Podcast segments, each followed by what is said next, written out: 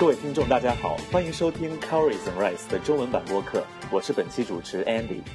录制节目的今天呢是六月一日，中国的儿童节。那么接下来的一天呢，又是中国的传统佳节端午节。我代表 Cowries and Rice 全体工作人员，在美国的华盛顿，祝全球的各位大朋友、小朋友们双节快乐。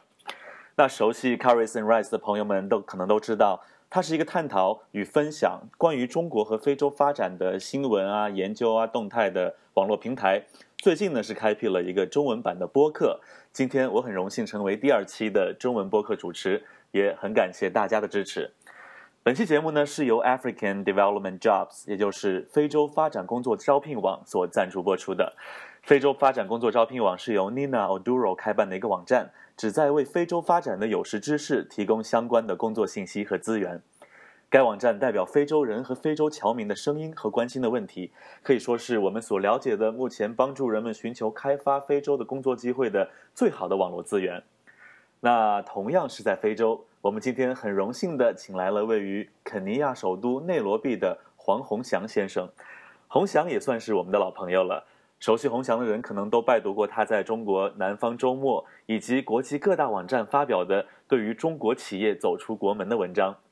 洪翔是毕业于美国哥伦比亚大学，现在可以说是集学者与记者为一身的，专注于研究在中国飞速发展的大环境下，中国企业和中国人，尤其是中国的年轻人走出去问题的专家。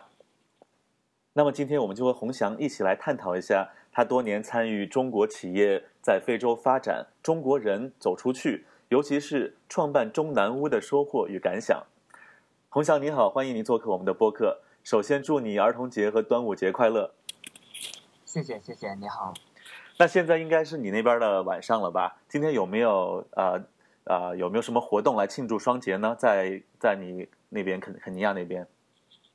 啊，今天我们中南屋的全体去了这边的长颈鹿中心。然后在那边就是亲手喂长颈鹿，和长颈鹿做一些亲密的互动。然后晚上我们又去了我们这边的其中一家客户，中国路桥公司他们那里打了一下羽毛球。所以今天过得还是比较充实的。你在我的这个博客 China Open Mic 上也提到了你在那边建了一个中南屋，而且最近呢，肯定很多关心这个中非发展的人们都注意到了，哎，啊，这个非洲的肯尼亚突然有了一个中南屋，那么可能呢？还有人不太知道，那这个中南屋到底是什么样的一个这样一样这样的一个机构？我们知道呢，你是中南屋背后这个始作俑者，对吧？这个名字是很直接，很有意思啊！能不能简单介绍一下中南屋的情况？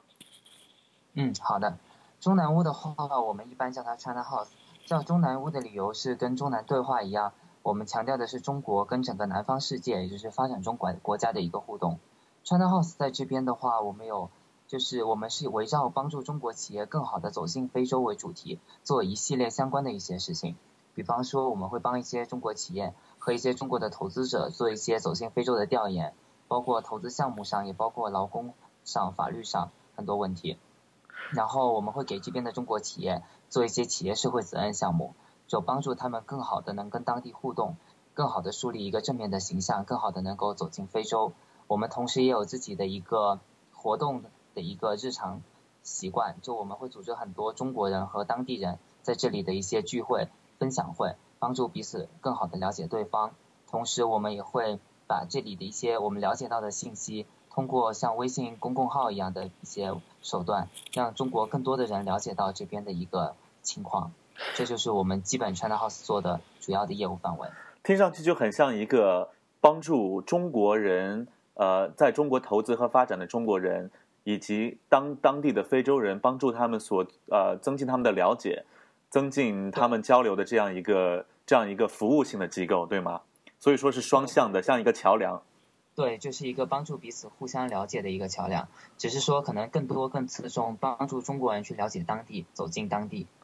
是我们最近也知道，这个随着中国的发展，很多很多的中国企业现在都是向国外所投资。那么我们平时在呃网络上看到的新闻呢，也就是很我可中英文说可以是很 technical 的吧，就说啊知道哪些公司哪些人到了哪些国家去发展，但是背后我相信肯定有很多很多的故事，呃是不为所呃不为不为人所知的。你呢？我知道你是在美国生活过，然后去拉丁美洲采过风，现在又在中国。那么我我猜想，会不会是创办这个中南屋啊？会不会是跟你这个这么多年来在国外接触中国企业走出去、中国人走出去的这样一个现状有所联系？啊，就是创立中南屋跟我在这边过去两年的一个经历确实是很有关系的。在过去两年里面，我主要是作为一个独立撰稿人和自由记者。在拉丁美洲还有非洲，就是调查一些中国海外投资里面的一些冲突，就包括劳工冲突，包括环境冲突，也包括中国人在海外涉及到野生动物走私的一些问题。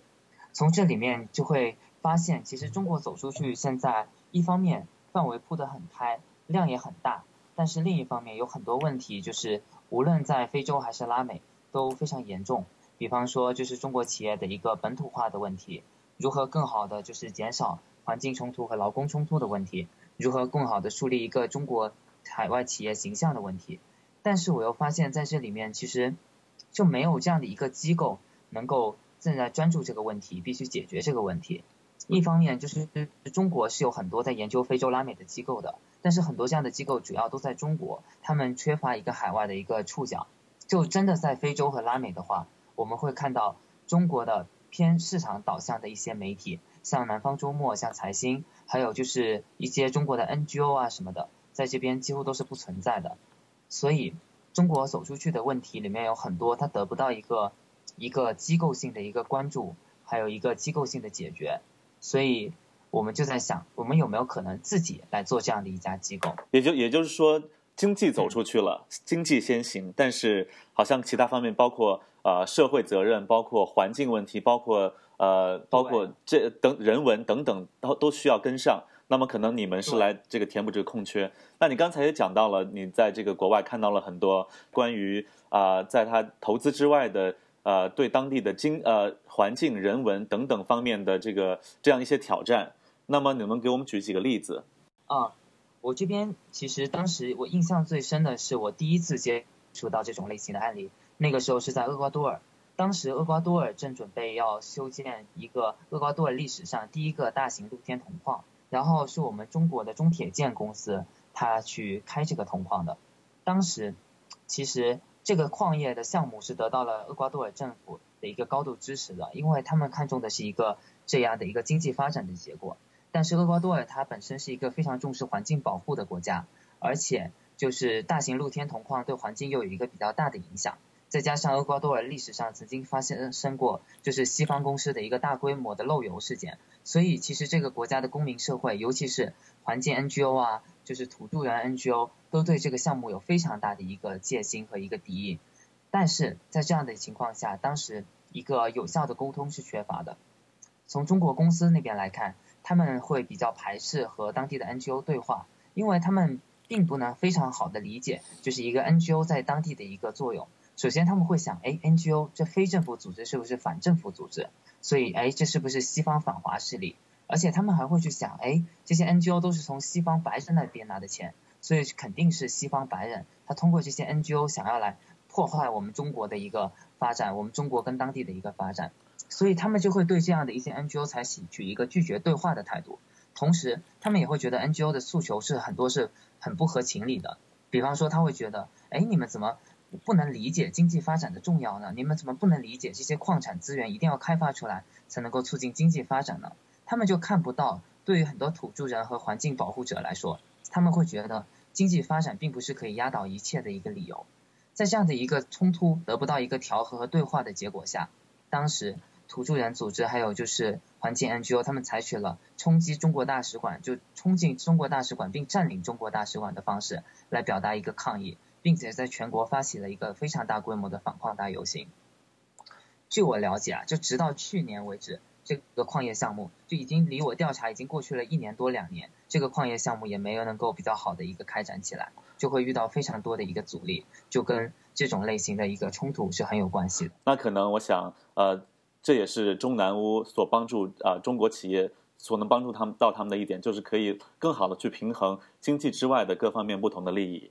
啊，那么现在你是在这个非洲建立了这样一个机构，有没有什么这个收获的地方啊？或者说有没有什么样具体的活动和故事，啊，让你看到了，哎，创办这个中南屋或许对改变这样的企业的这样一些观念，呃，帮助他们去均衡这些利益有一定的帮助。我们中南屋 China House 其实在肯尼亚创立也就一个月左右，包括我们这边的一些全职。的一个工作人员很多到这里其实才三周两周这样的一个时间，但是就在这样短短的时间里面，其实我们看到了非常大的进展。比方说，今年中国大使馆、中国驻肯尼亚大使馆准备在做这边做一个年度的企业社会责任的一个活动，就是他们每年都在做的一个情系肯尼亚的系列。是什么时候？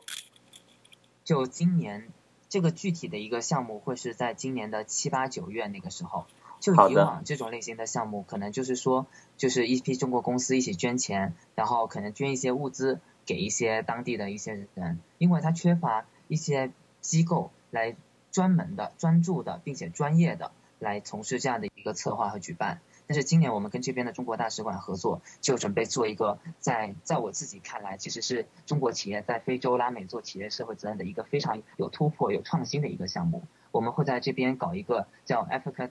Technical Technology Challenge 就是 ATC 项目，就是简简单来说就是非洲技术职业技术挑战赛赛。所以在这边就是各个中国公司都会开始培训一些当地的一些学员，就是一些包括车床啊、机械啊一些技能，并且来组织一个比赛。最后比赛优胜的队伍并会奖励一个订单。我们这个活动现在是六月十号，也就是十天后就会进行一个开幕式。然后会在七八九月的时候进行一个初赛和一个决赛，这是其实是一个非常新颖、非常耗时耗人力，但是其实如果做起来会对当地有比较好的一个影响，会比较落于实处的一个企业社会责任项目，就是由我们在做。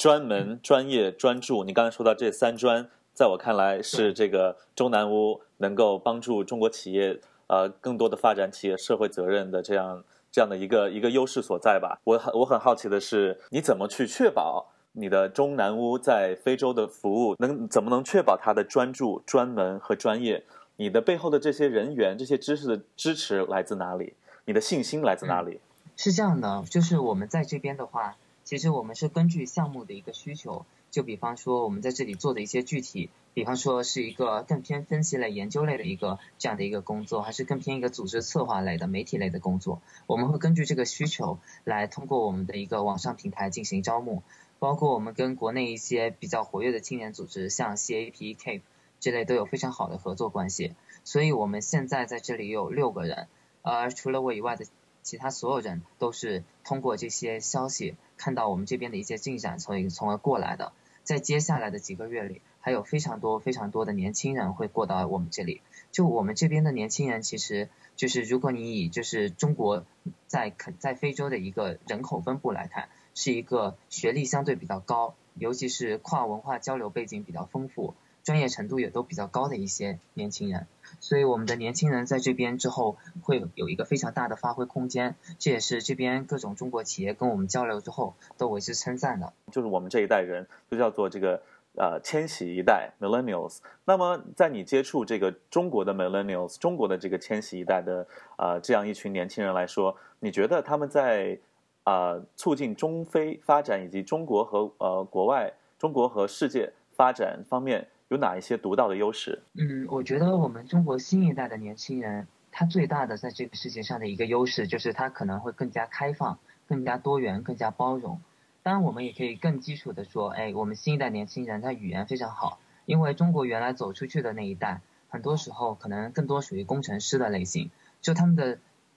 专业水平非常过硬，但是由于语言还有就是沟通能力的一些问题，在走出去的时候会容易跟当地形成很多的误解，还有就是一些冲突。但是我们的年轻人因为没有这样的一些从基础设施就是偏语言方面的一些障碍。同时，也更习惯了有一些接受一些不一样的观念，会有一个更包容的心态，这是非常有帮助的。而且，我觉得是原来非常吃惊，就我原来没想到中国的年轻人会对这些话题那么有兴趣，直到就是今年过年的时候，在中国开了十场分享会之后，才发现其实有很多中国人都对非洲啊拉美非常感兴趣，而且跃跃欲试，非常希望能够过去。哎，只是因为一直缺少一个好的平台。这个这个好像跟我们所就是平常听到的这些这个概念，听到的这些故事好像不太一样，因为我们听到的好像就说好像。中国的年轻人确实比较开放，但是如果你要要把他们送到非洲去，啊，或者要把他们送到这个比较呃艰苦的边远山区去，好像家长这一关就嗯不太能过。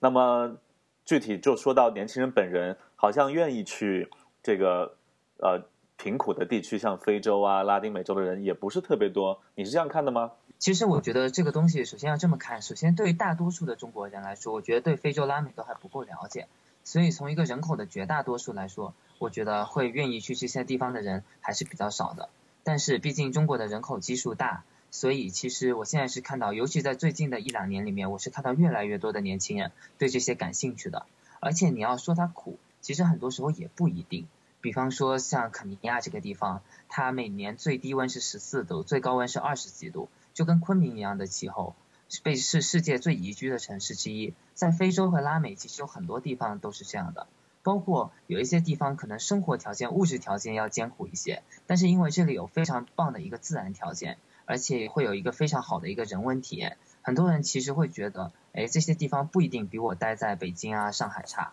而且你真的要说艰苦的话，到底是北京那种雾霾天比较艰苦呢，还是非洲这边比较艰苦呢？我觉得其实这是一个很难说的问题。但另一方面，家长是另外的一个问题，就有很多年轻人他自己是愿意走出来的，但是他们的家长不放心，因为其实根本不能怪这些家长，就是因为我们中国，包括大众传媒在内，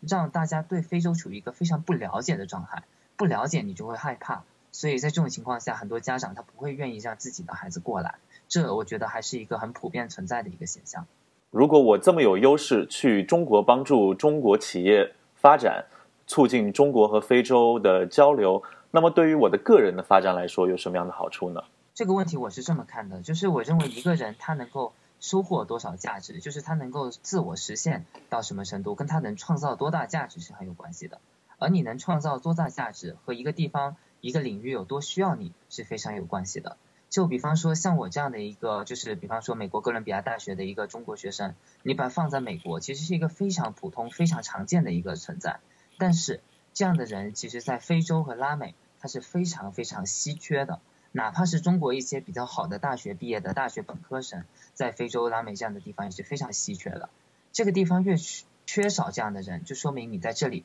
得到的重视、发挥的空间越大，所以你在其中收获的价值也是要越来越大的。就包括我自己而言，我其实就会感觉到，在过去两年里面，因为做这个话题，这个话题本身因为是个非常重要的话题，因为因为这个话题里面。非常缺一些有国际化背景的一些中国年轻人，所以你自己就得到了一个越来越多的一个机会，包括你做很多项目会有很多机构愿意资助你啊，包括你去找工作的时候会有很多机构发发现特别需要这样的人去找不到，然后好不容易看到一个你这样的人，就会出现非常多非常多这样类型的事情，所以其实会对你的个人发展有非常大的好处。如果你在这个领域的话，你完全可以就是变成这个领域的前几名。就好像我原来做记者的时候会发现，你在美国，你在中国，你写什么都有很多人都已经写过无数遍，但你在非洲写一个什么东西，很可能就是这个国家第一次有一个中国人在写这个东西。对，那么今天我们很开心啊，跟洪翔聊了很多关于中南屋的这样一个状况，我们聊了呃怎样去帮助中国企业在发展经济，在国外发展经济的同时，也要关注到环境。呃，当地的人文以及当地的这个呃民众的生活等等的一些利益，啊，也谈到了呃如何去呃去做专门、专业、专注的这样一个服务。那么第三呢，我们也谈我们我们也探讨了怎样去帮助中国的年轻人寻找他们自己未来的方向，怎样去啊啊看到哎原来没有看到的一些呃发展的这个前途的机会所在，比如说到非洲去，到拉丁美洲去。那么今天也很感谢洪翔。那么在节目呃结束之前呢，我想让洪翔啊推荐一下啊，如果我们去非洲，我们去肯尼亚，有没有什么好看、好吃、好玩的地方？嗯，好的。我最近特别想推荐的一个地方啊，叫 African Heritage House，就是你翻译过来的话，可以叫非洲文化遗产之家。它是。在这边的一个美国老爷爷，他在很久几十年之前就在这边创立的。然后在那个地这个地方位于肯尼亚内内罗毕的一个郊区机场附近，在内罗毕国家公园的一个边缘上，在那个地方收集了非洲世界非洲各地的非常多的那种文艺，就是那种艺术作品，就是一个像一个博物馆一样的地方，但是又是一个私人的住宅。这个地方其实非常棒，而且这个地地方现在正好在就是肯尼亚，因为正好要重新修建它的那个内罗毕到蒙巴萨的铁路。然后铁路的三条线路之中，其中一条可能会从这个地方穿过，所以也就是说，这个地方如果我们运气不好的话，再过个一年两年，可能就不存在了。所以我会强烈推荐大家，如果有机会来肯尼亚的话，去拜访一下这个地方。好的，那么如果听众朋友有机会去肯尼亚，在近两年中，一定不要忘了去拜访一下洪翔所推荐的 African Heritage House。那么洪洪翔能不能再向大家介绍一下，怎么样能够？啊，读到你更多的这一些啊真知灼见，怎么样去跟你保持联系？啊，不敢说真知灼见。就大家如果对我们在做的事情感兴趣的话，可以关注我们的中南对话网站三 w 点 chinagoingout 点 org，还可以就是在微信上加我们的一个公众号，就搜中南屋就可以找得到。好的，中文微信的中南屋能找到你们，同时呢，也可以访问网站 chinagoingout dot org，能够看到你们的文章。中文和英文的文章在上面都有。那么同时呢，我也自私的这个打一下广告。我和鸿翔的网站呢，啊，和我的博客也是有一定的合作的关系。那么我的博客是叫 China Open Mic，上面呢也会登很多关于啊中国在世界发展中的一些角色的这这方面的研究和和看法。也欢迎大家访问 China Open Mic dot com。那么今天很感谢洪翔做客我们的节目，来探讨中南屋以及探讨中国和非洲的发展，还有中国年轻人走出去的一些啊一些现状，啊也很希望洪翔和中南屋在肯尼亚日后的发展越来越好。也能也能够更多的帮助中国企业和中国人了解非洲，以及帮助非洲人了解中国，起到一个更坚实的桥梁的作用。那么我我们也啊祝福你们，也希望能够听到更多的好消息，尤其是在今年稍后的这个中国大使馆所举办的这样一个活动上。嗯，好的，谢谢刘山。那么也很感谢大家收听这一期的 Calories and Rice 播客，希望我们下期再见。